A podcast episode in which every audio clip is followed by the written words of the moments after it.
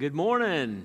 Good morning, and welcome. So good to see uh, bright and smiling faces this morning. You're probably dragging a little bit, but when you stepped outside, you woke up this morning for sure. So welcome. We're so glad you're here. If you're visiting with us for the first time today, we're just privileged to have you join us.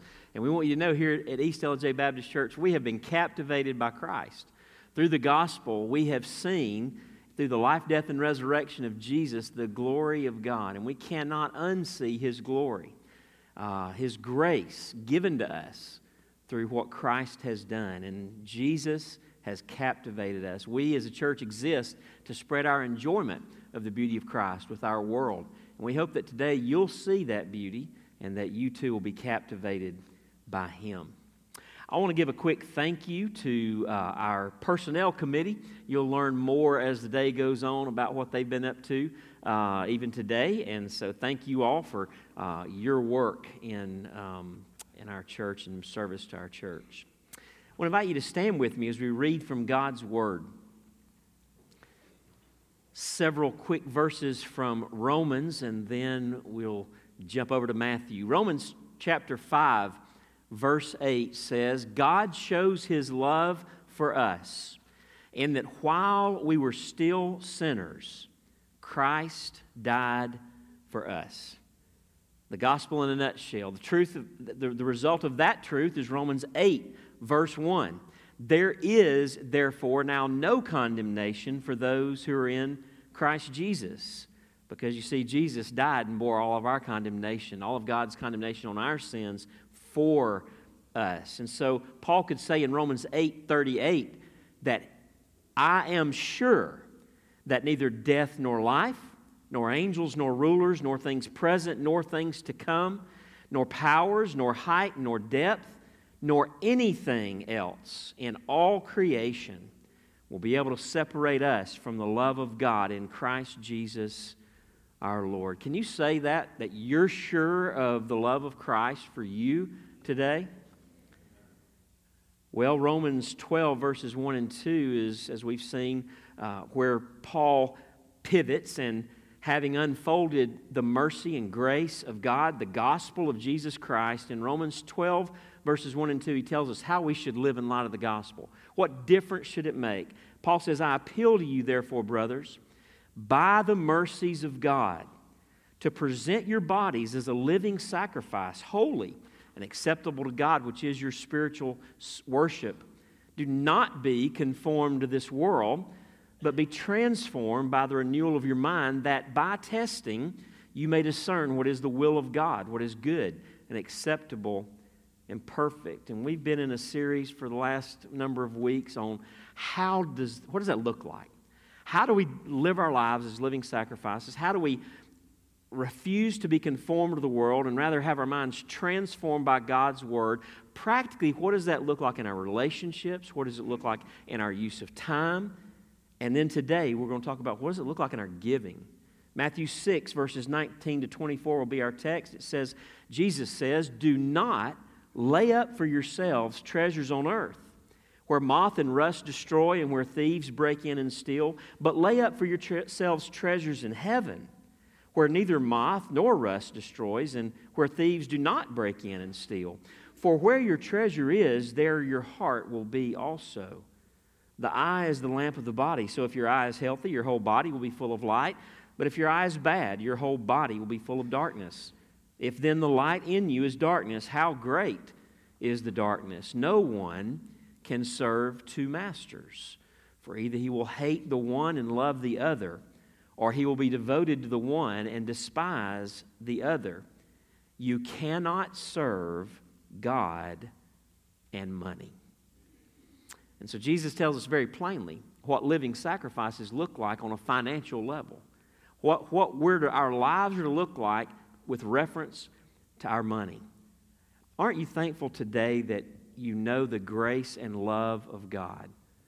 And how easy it is, how, how much easier it is for us who have experienced the grace of God to graciously give. Amen? Amen.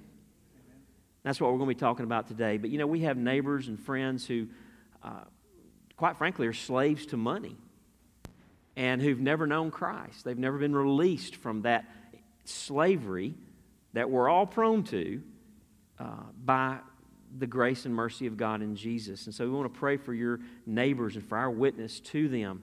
We also want to pray for the, the nations. This morning we want to pray for a large Muslim people group in Bosnia, the Bosniak people, one million six hundred forty-one thousand of them, with only zero point zero three percent uh, believers among them, less than five hundred believers among one point six four million people. And so we want to pray for God to use the believers there, penetrate that people group with the gospel, and spread the, the truth among the Bosniak people.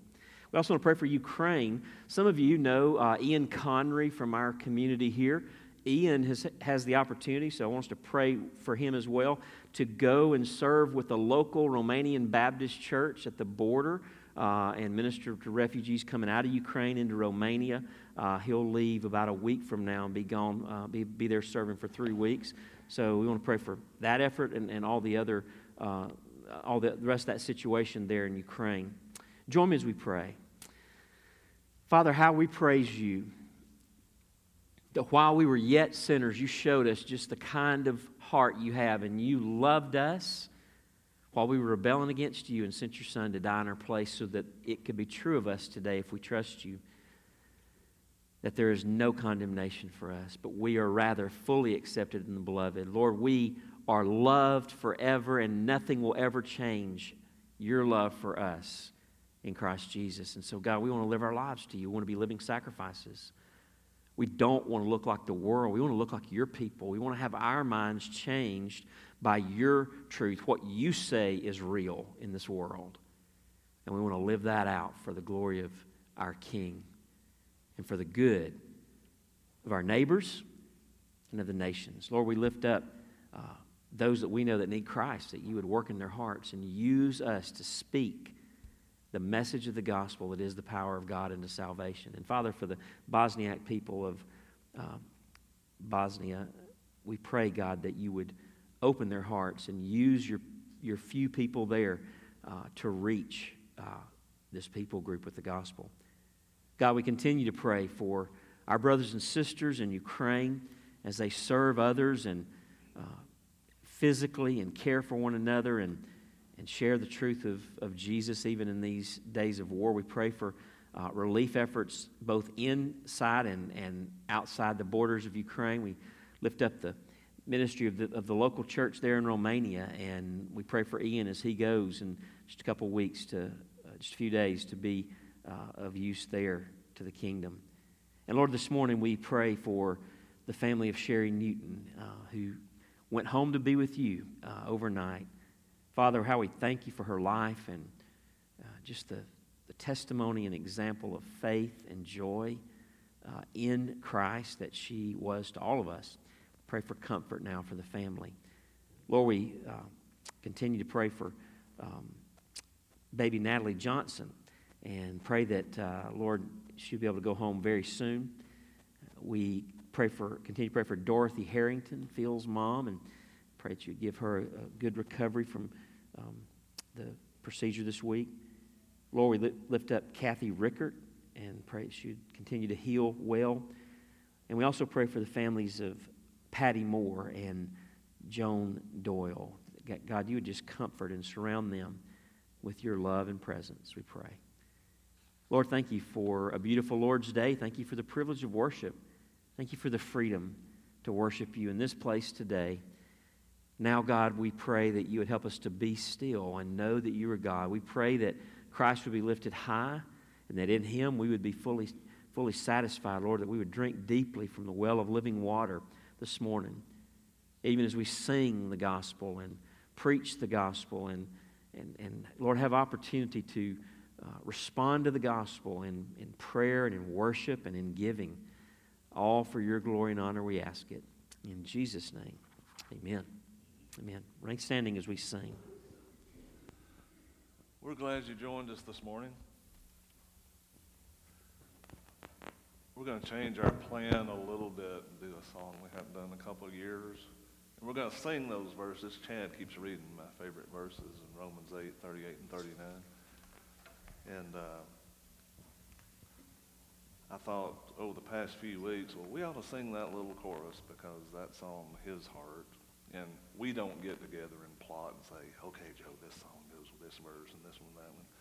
But uh, I thought this morning we kind of ran over it and dusted it off. And uh, I thought, well, you know, we probably won't do it. And then that's the very first thing he read.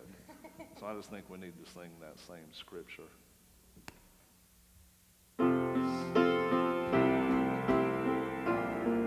This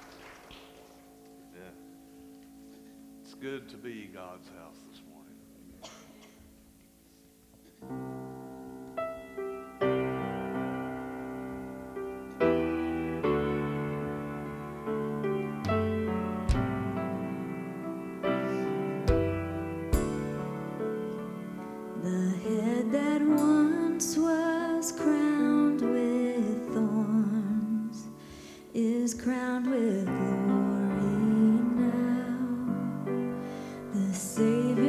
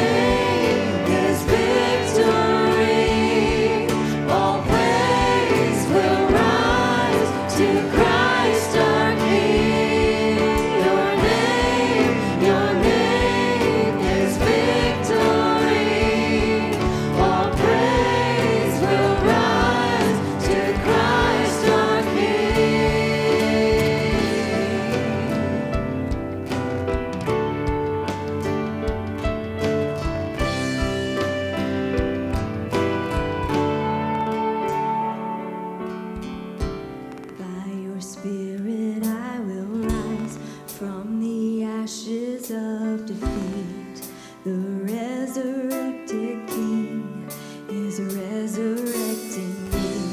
In your name I come alive to declare your victory.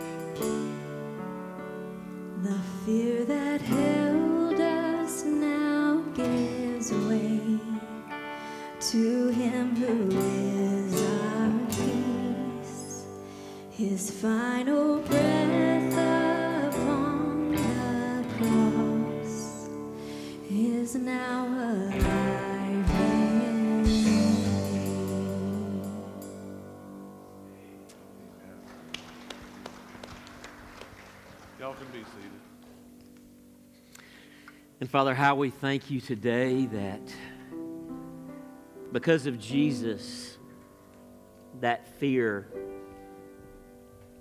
has been overcome. And even today, if we know you, if we've trusted Jesus, your Spirit lives in us. Thank you, Father, that you overcame the grave. You overcame the power of sin. Jesus, you paid the penalty for all of our sins. You did become our peace so that today we can call you our Father. How we praise you, how we thank you. And Lord, we want to live our lives for you. We want to be ever responding to your grace in worship and gratitude and practical obedience and service, showing the world who you are and what you've done for us and how we relate to each other and how we spend our time and, Lord, how we use our money. Lord Jesus, you are worthy of the worship of our entire lives. And anything less belittles your grace. So come now and be our teacher. Speak to our hearts. Change us. Transform our minds that our lives might be changed. And Lord, show us that in obedience to the one who died for us, we will find our greatest fulfillment. True happiness. For Lord, if you would send your son to die, Lord Jesus, if you would lay your life down for us, how is it that we could ever question the goodness, the love behind your commands for us? They're always for our good. Convince us of this today. For your name's sake, we ask it in Jesus' name. Amen. Amen. All right, we'll be dismissed to Children's Church, and I'll invite you to turn with me in your Bibles to Matthew. Matthew chapter six. We'll be looking particularly at verses nineteen through twenty-four in just a few minutes.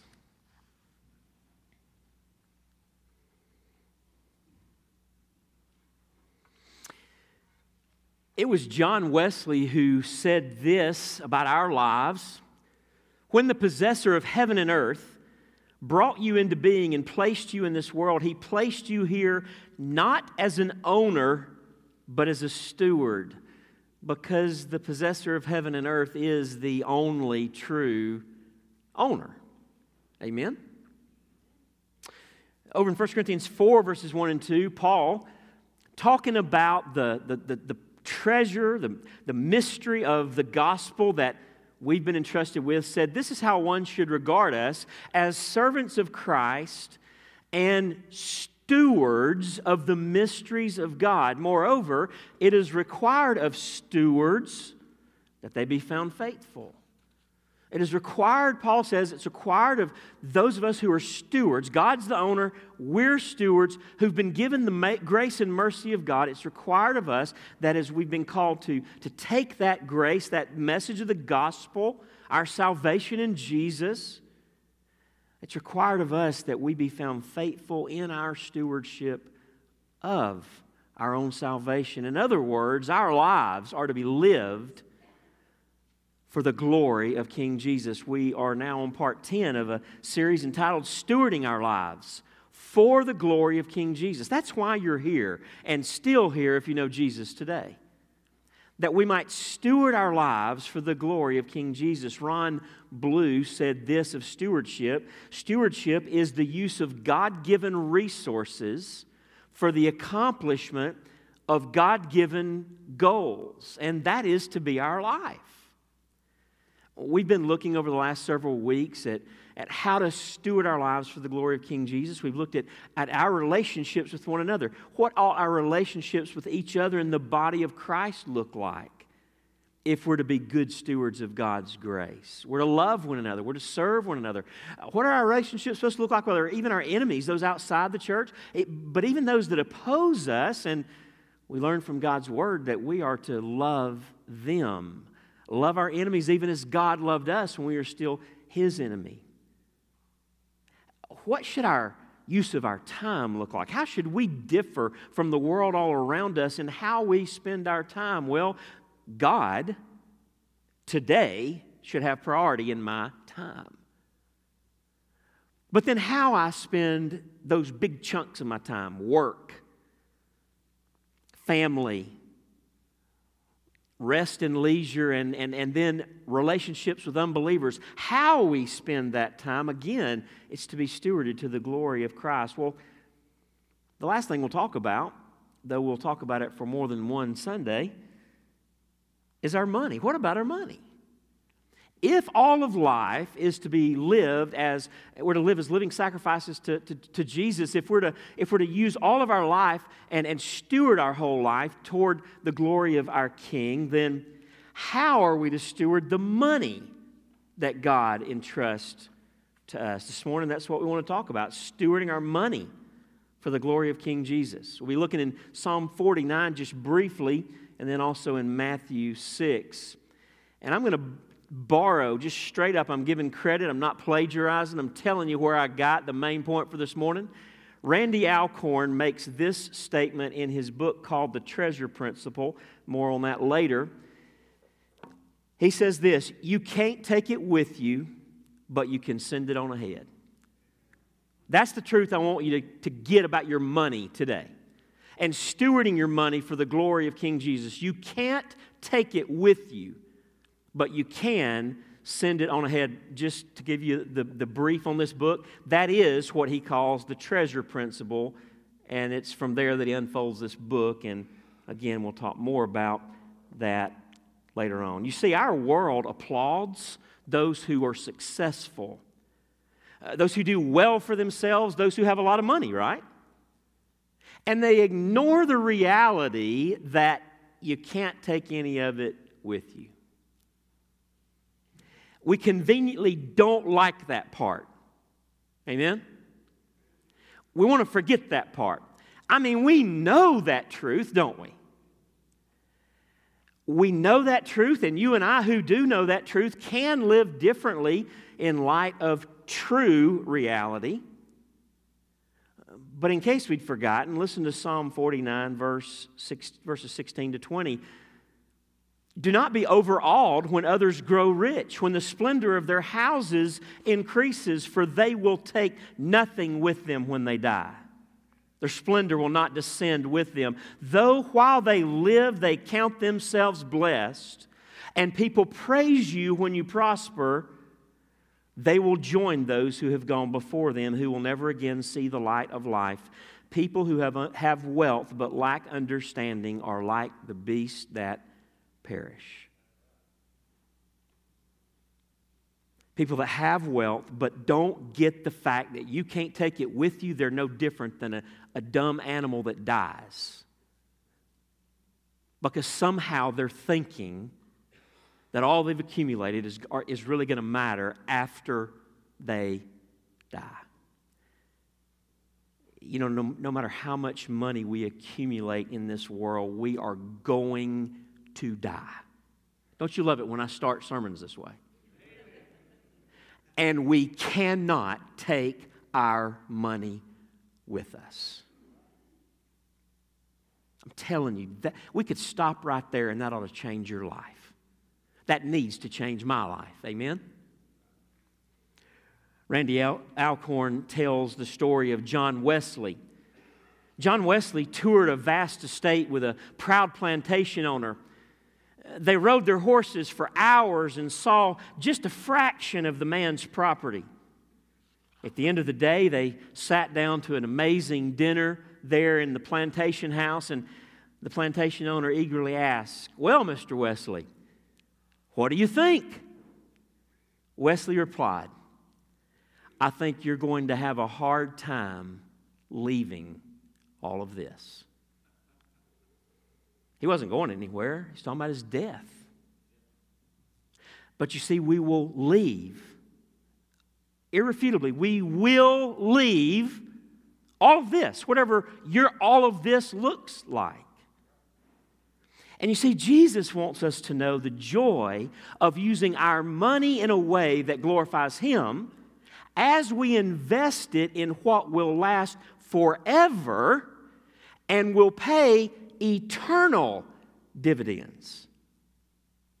You see, we can send our money on ahead to heaven and build heavenly treasures in His presence through the use of our money in the here and the now.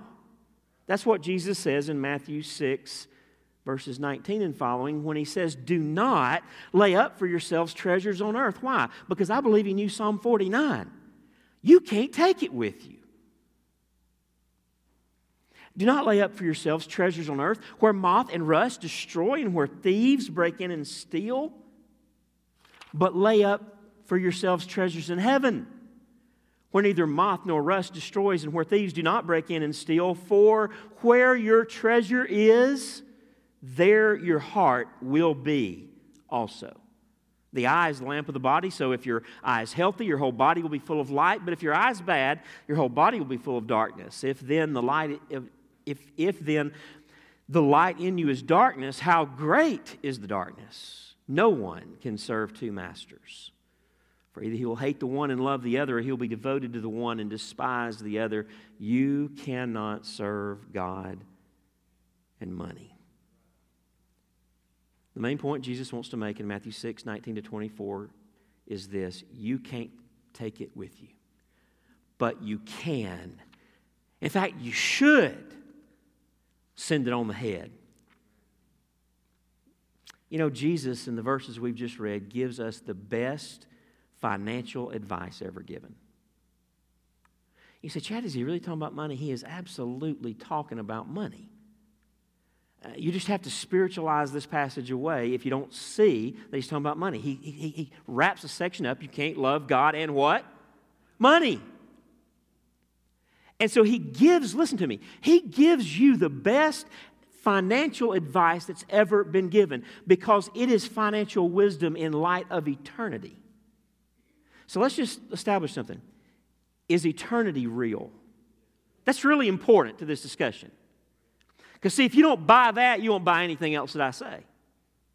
Anything else Jesus has already said in the words we've read. If you don't really believe there's more to life than what we experience on earth, if you don't believe heaven is real, if you don't believe that, that eternity is real, then just, I mean, I mean, seriously, like I'm not being ugly, you're dismissed, like you can leave, because nothing else that we're going to talk about this morning makes any sense. It really doesn't.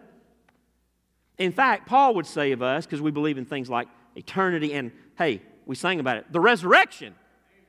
Paul said, we're, we're, we're a bunch of idiots around here. We're, we're, I mean, of all men, if, it's, if the resurrection is not true, we're crazy for worshiping Jesus. If he's not really alive, if there's not something called heaven, if there's not something called eternity, what are we doing? Now, see, what we don't like about that is that means all of a sudden that affects how we spend our money. That's how practical the resurrection is. Jesus says, don't make investments that can't last. Man, that sounds, that's, that's pretty smart, isn't it? Don't make investments that won't last. Seeking all you have into temporary investments that will disappear one day. Listen to me, it's not just a bad idea. It's plain dumb. Hello? Y'all all right? I mean, it's going to get a lot worse, so I mean, I just need checking on you.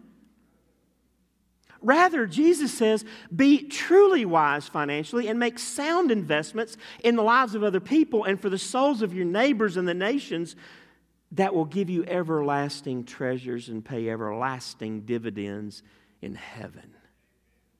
You see, if eternity's real, the, the best investments you can make, don't pay here for a limited time.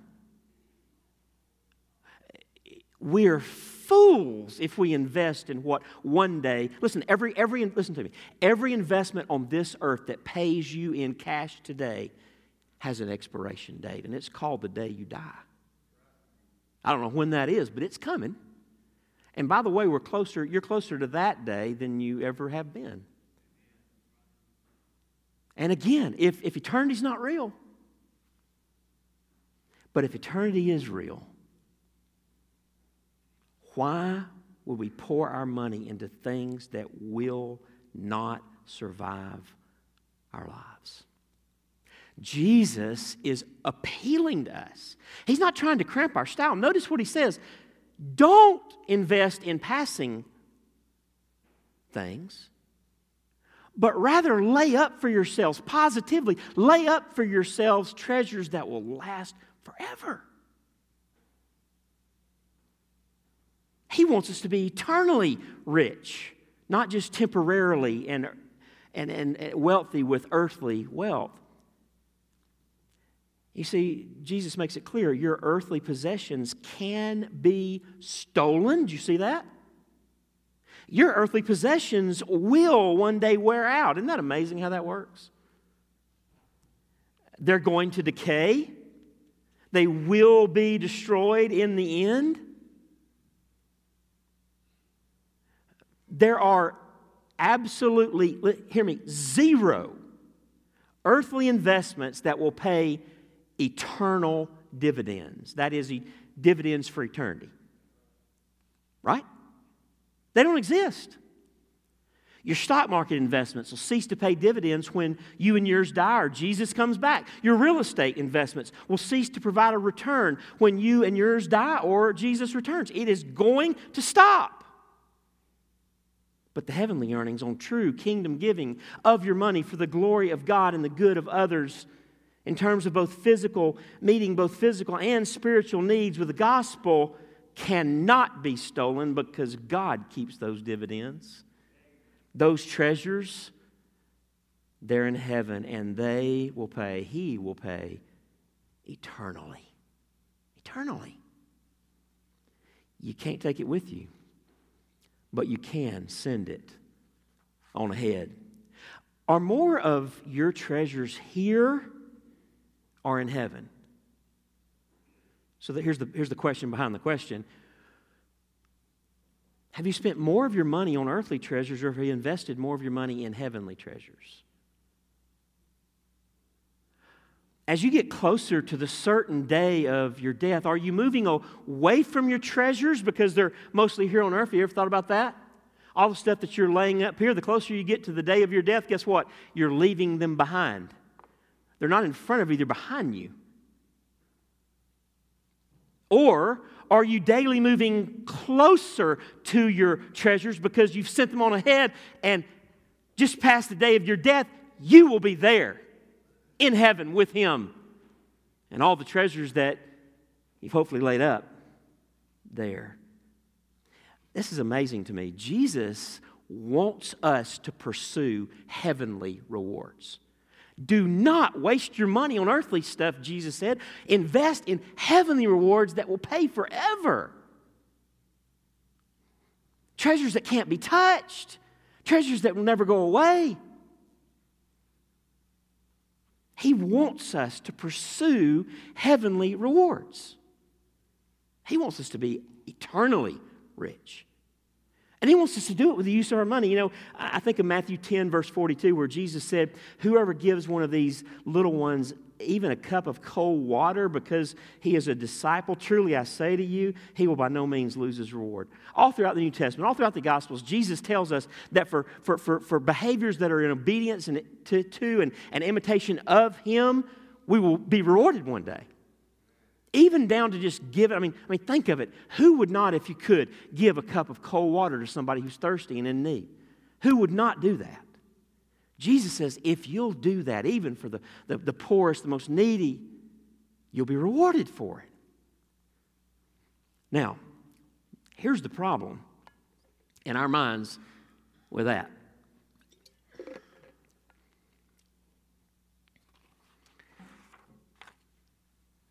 We just like to stop right there and talk about cups of cold water, amen?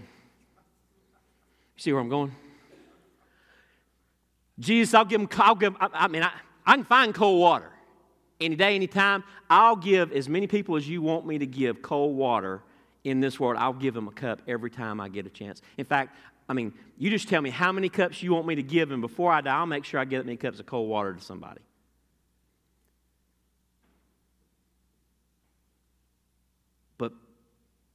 I don't really want to talk about my money.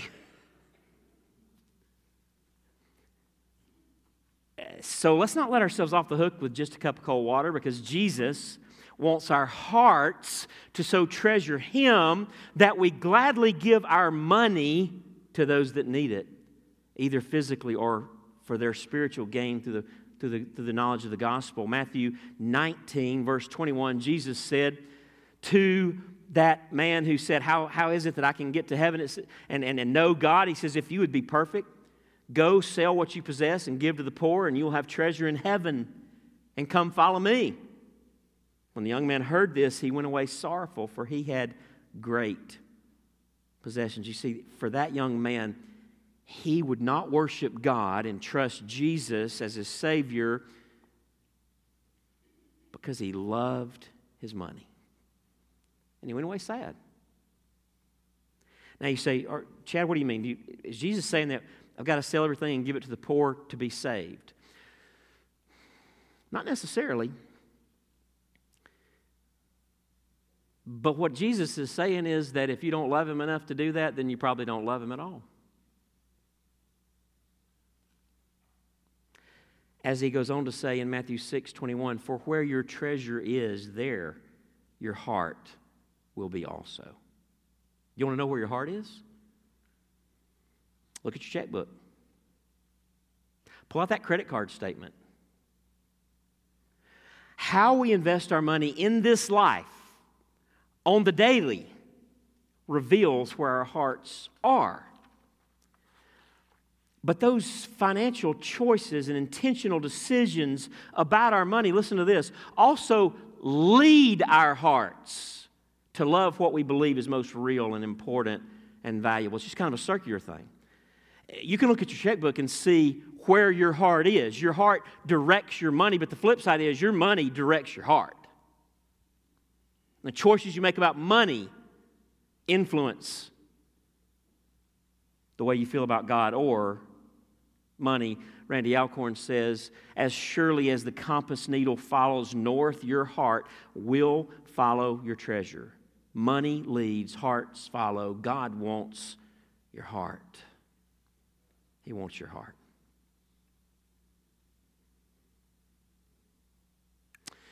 Well, Jesus goes on and says, the eye is the lamp of the body. So if your eye is healthy, your whole body will be full of light. But if your eye is bad, your whole body will be full of darkness. If then the light in you is darkness, how great is the darkness? Now you're probably thinking, what in the world? We're talking about money. We're talking about treasure in heaven and all this stuff about money.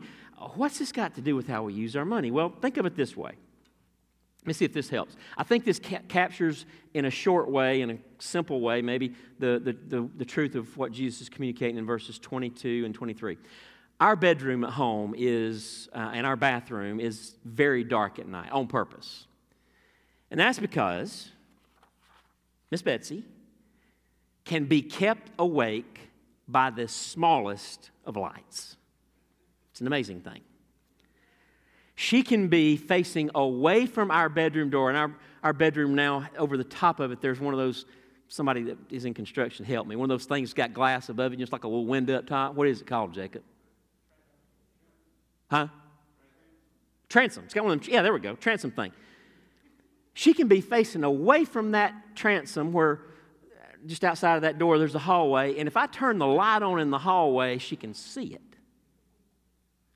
So, it's dark up in the bedroom, on purpose, very dark. Well, I'm older than Betsy, and y'all know what that means. So when I get up in the middle of the night, it's a long way from where I am to where I need to be. And unless there's a full moon, that means I'm stumbling through the bedroom and the bathroom to get where I need to be. Just last week, we have, as, as you walk through our bathroom, there's there's closets on either side with folding doors. Well, one of us had left a folding, we won't talk about who, well, one of us had left a folding door folded out, you know, folded out. It was, the doors were open, and so this thing's sticking out, you know, that much instead of being that much in. Well, I just plowed right into it. So dark, I, could, I just couldn't see. Jesus is saying that we often live our lives and handle our money in darkness. But he has just, in what he previously said, he's just turned on the light for us to see reality in light of eternity very clearly. And so what he's saying is, if you ignore what we've just said about money, then you're keeping the lights off and you're going to crash into things in the dark of this life, where you see ultimate reality in terms of money, not God, And we're going to invest in disappearing assets and lose our return on our investment the day we die.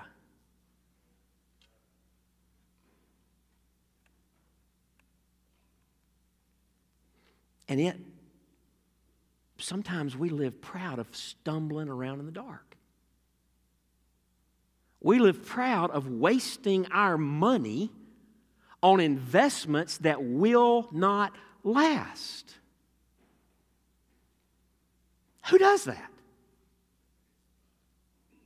Only those who bow down and worship money instead of God. That's why Jesus ends the passage with verse twenty-four, "No one can serve two masters, for either he will hate the one and love the other, or he will be devoted to the one and despise the other. You cannot serve God and money."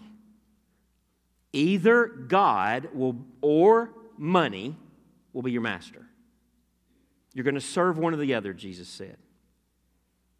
Money is a terrible, exhausting, hear me, even damning master. Only God is a good master who, through Jesus' teaching here, has turned the lights on for us, and He's shown us how to use money as a tool to build up eternal treasures for ourselves in heaven. He wants our eternal best, not just our fun for a moment. You can't take it with you, but you can send it on ahead. So here's the question: are we sending our treasures on ahead of us to heaven? In his book, The Treasure Principle, Randy Alcorn leads us to ask ourselves a great question. This is a great application question, so, so here you go. Lord, maybe you would ask the Lord this as, as I read it. Lord, am I honoring you as owners, am I honoring you as, as owner of the assets you've entrusted to my care? Or am I treating you as a mere financial consultant to whom I pay a fee, two percent, maybe even ten percent? Have I been acting as if I own the store and you work for me, God, rather than recognizing that you own it all and I work as a steward for you? How about it? Where are we? It's really interesting, and I, I tell you, I'd love to do this one day. If you and I were to right now be able to just jump across the world and, and take a, a quick visit to Cairo, Egypt, we would see a stark contrast in how two men thought, lived, and died with reference to their money. We could stop by an overgrown cemetery behind a little gate there on the outskirts of Cairo and find the, the, the, the, the headstone of burial place of William Borden. William Borden was the heir to the Borden milk fortune, but he left it all and went as a missionary to Muslims in Egypt. He gave hundreds of thousands of dollars to missions. But after just four months of missionary service in Egypt, he contracted spinal meningitis and he died at twenty-five years of age. His obscure, overgrown with grass gravestone reads as follows: William Borden, eighteen eighty-seven to nineteen thirteen. Then it says this: "Apart from faith in Christ, there is no explanation for such a life." Apart from faith in Christ, there is no explanation for such a life. I'm just guessing, but I doubt very many people stop by William Borden's tombstone. But if they ever did, and if they ever read those words, and if they're paying attention, they would learn a much more valuable lesson than going not very far away at all to the Egyptian National Museum that houses the King Tut exhibit. How many of you have seen that? Anybody? Okay, a couple of you. Tutankhamun was the boy king of Egypt who died at just seventeen years of age.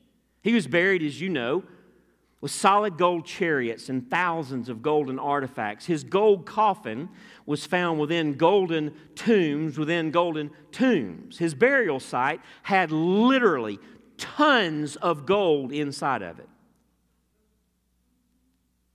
The Egyptians believed in an afterlife where you could take your earthly treasures. Hear me, but every single ounce of gold in King Tut's grave stayed right where they were placed at his death and remained, hear me, remain untouched for three thousand plus years until Howard Carter discovered them in nineteen twenty-two. And you see, when we look at their lives,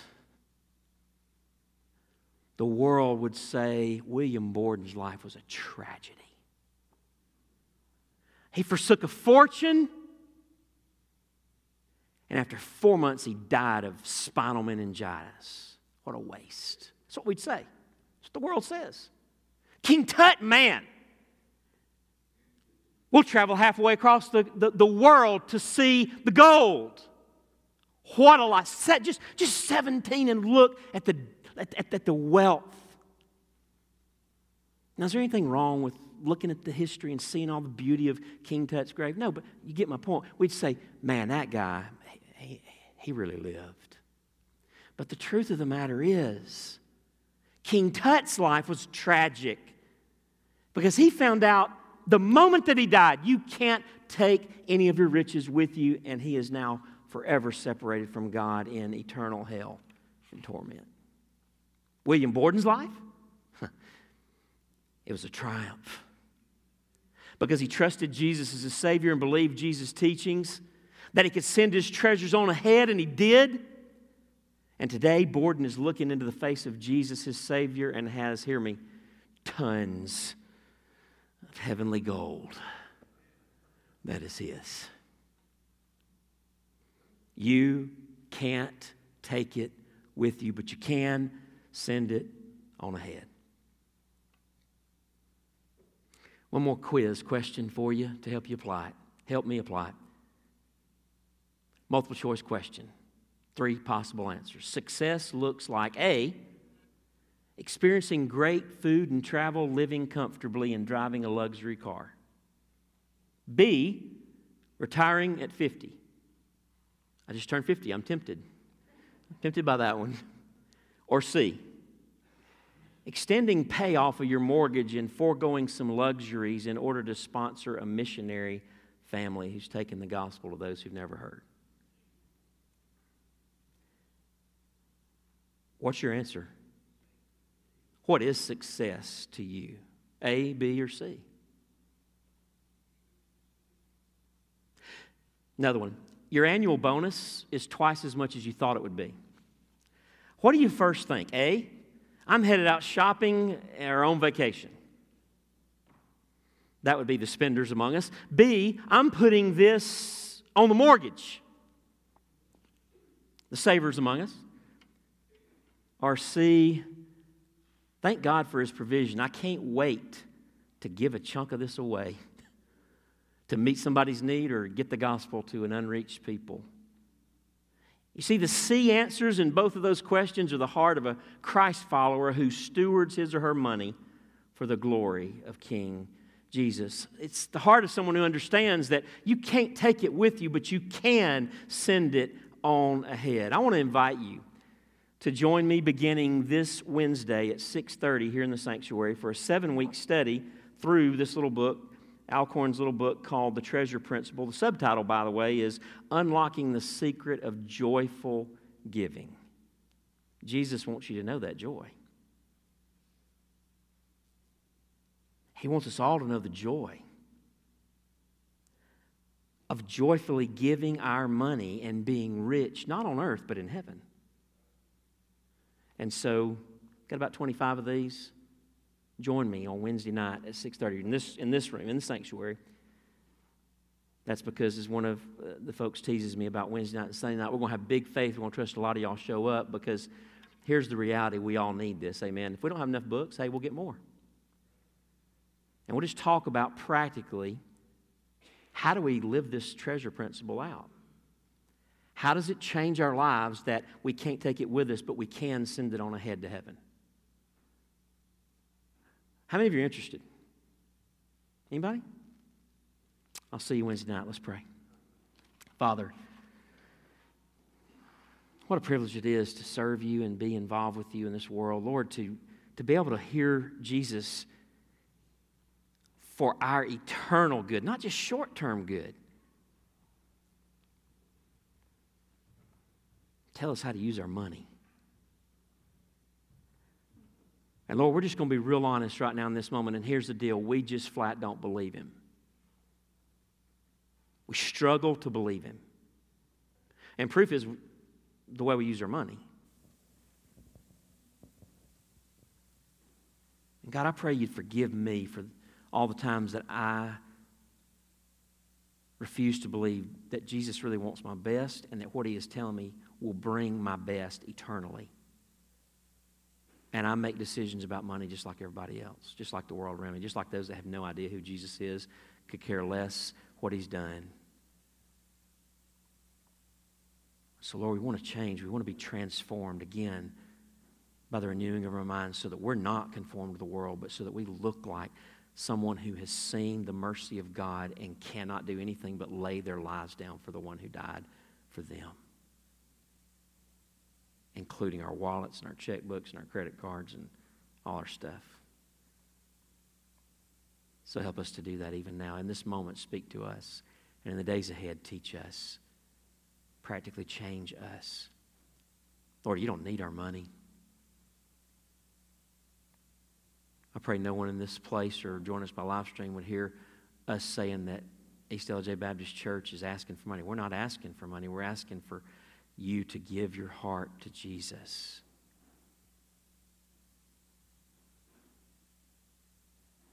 Lord, I need, if I'm to properly worship Jesus and not money, I need to give big. I need to give sacrificially. I need to give in a way that my life and lifestyle is changed. So show us the way. And even now, by your Spirit, open our hearts to what you'll show us. And may the result be great glory for the name of Jesus, who alone is worthy. That's in his name we pray. Amen. Let's stand and sing together. You respond to the message today just however the Lord leads you.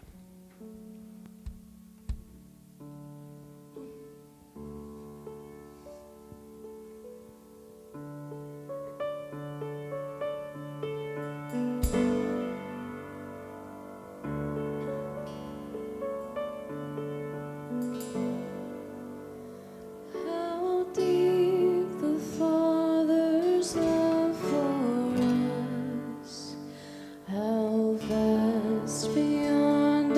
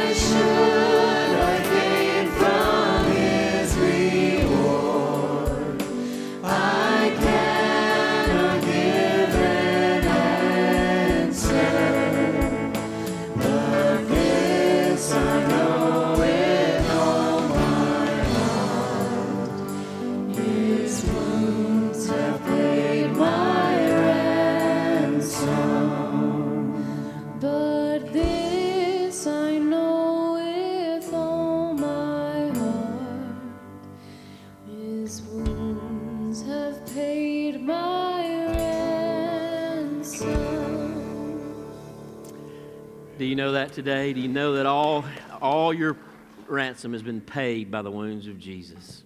Amen and amen. You may be seated for just a moment. We praise Him for the deep, deep love that He's shown us. Several announcements. First of all, immediately after the service this morning, we're going to move into our monthly conference. And so, uh, church members, please join us. This is an important meeting. You'll learn uh, uh, about that in just a second, a little bit more about that in a second.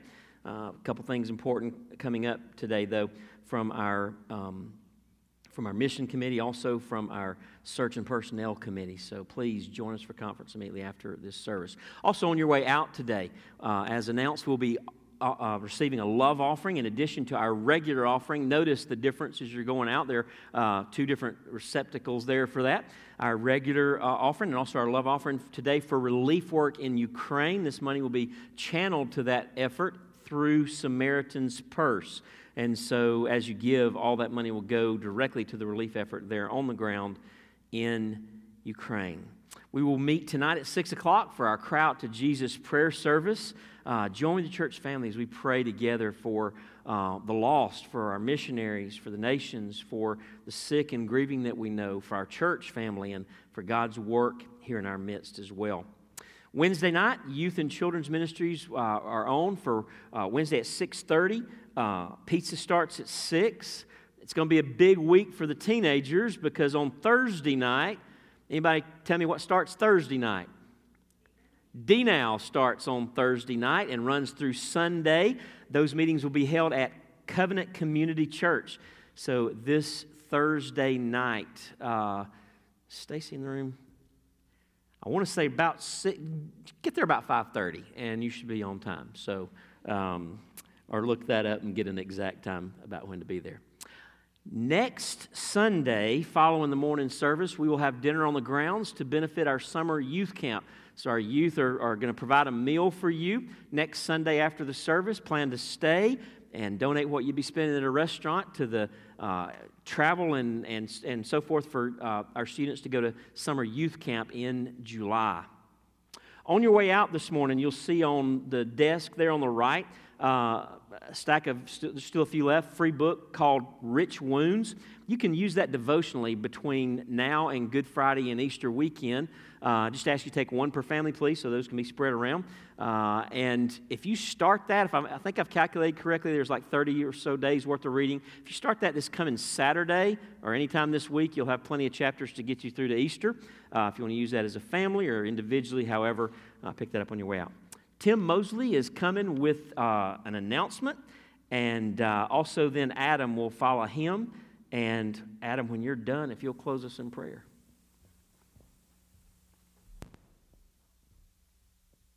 I'll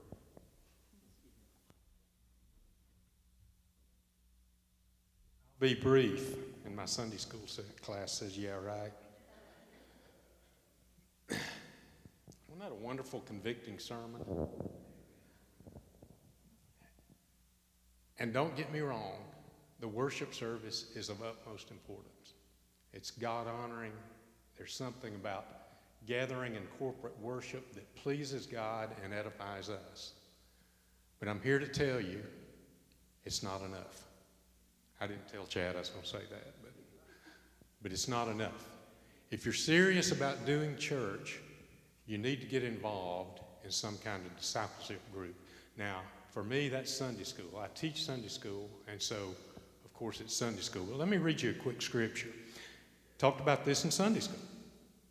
A new commandment I give to you, that you love one another. Just as I have loved you, you also are to love one another. By this, all people will know that you are my disciples, if you have love for one another. Christians, we are the body of Christ.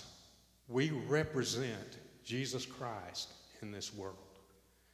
And he said to us, the way that people would know him is look at you, and how you love one another is how they would see Christ. That is an awesome responsibility. We've been studying through First Peter, and it talks about in there about, in that wonderful section, verse two, that my Sunday school class has heard me say over and over and over.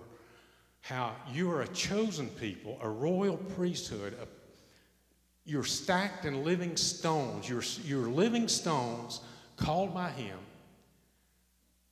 A chosen people, a royal priesthood. Once you were not a people, but now you are a people.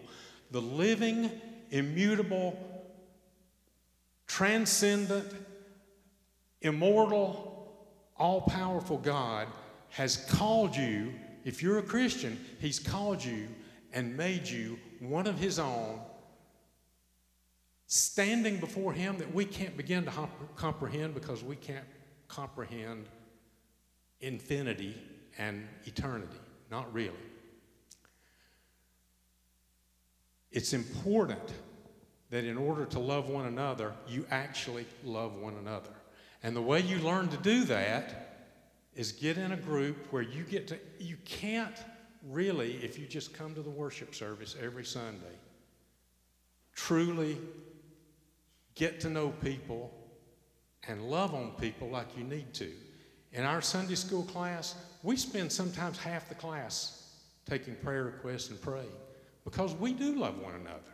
And I've formed friendships with men that are both convicting and uplifting because we can share things that I can't share with people who sit down the pew from me. I don't, I just know you by your face or maybe by your first name and speak to you. It's, this church believes in Sunday school because it's our primary area. It's not our only area. We have Wednesday night classes that Chad teaches and Larry Molnax teaches. There's women's Bible study. There's Sunday school classes for every age. I really encourage you to get involved because if you're not, you're missing a lot. You're missing a lot. We have a lot of fun in our Bible study, but you have to be plugged in to really love one another as Christ commanded us to love one another.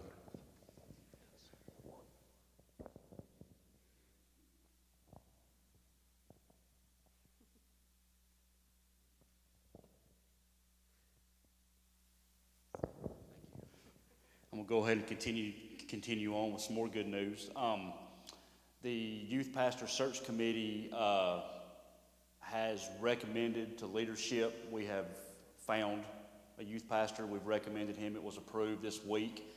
Um, so we are voting in conference on the salary package. So we really um, encourage everyone to attend that. Uh, it's been a blessing, um, trying at times, but getting to this point um, makes it all worth it.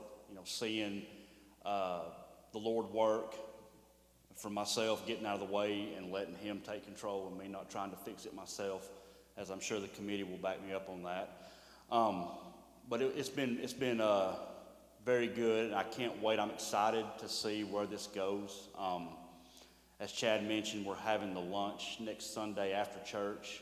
Him and his wife will be here uh, right after the service, um, introduce themselves, and anybody that wants to talk to them, ask them questions, uh, you can see how they are and um, see what we've had the pleasure as the committee of uh, experiencing, getting to know them. Um, so really excited as to uh, where the youth in the church is going. I really feel like good things are coming, and uh, I can't wait to see it. So that's next Sunday after church. They'll be here. So make a point to go up to them, introduce yourselves, ask them anything you want to ask them. So thank you.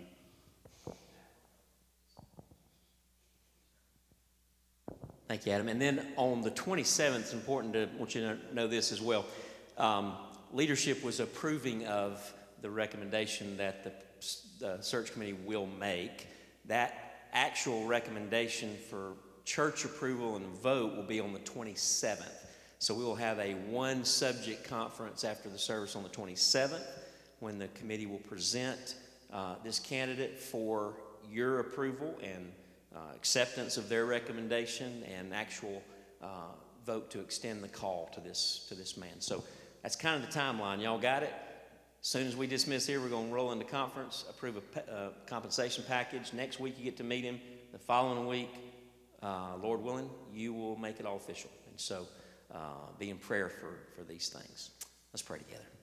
Father, thank you for this time that you've given us this morning.